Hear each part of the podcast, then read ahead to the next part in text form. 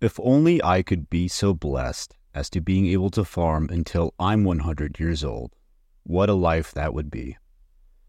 Catherine Hagel, born November 28, 1894, on a farm near Dayton, Minnesota, to John and Mary Dahlheimer. At five pounds, her father doubted she would survive. Catherine met her future husband, John, at age 16 when he was digging a hole for an outhouse. They married in 1916. Then in 1918, she worked to maintain the family farm when her husband fell ill during a flu pandemic while caring for two children.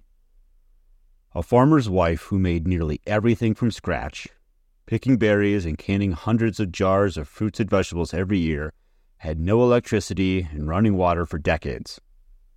She made her own soap, sewed her family's clothes, and was an avid quilter.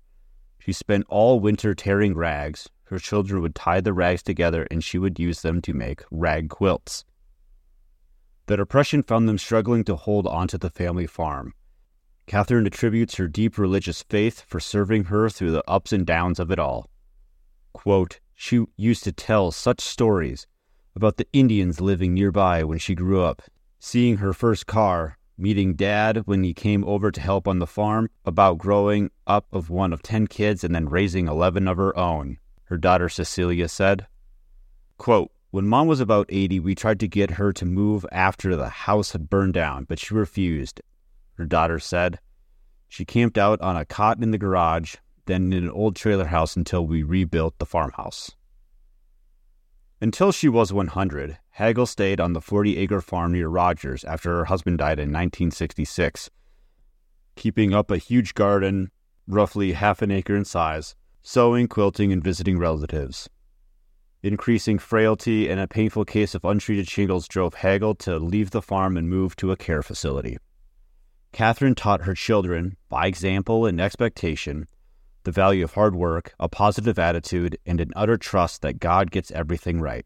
Quote, when something bad would happen, Mom always said, Well, it's in God's hands, Cecilia said. Quote, We grew up poor and didn't eat, her son Al laughs, saying, who still lives at the family farmstead and has fond memories of growing up on the farm.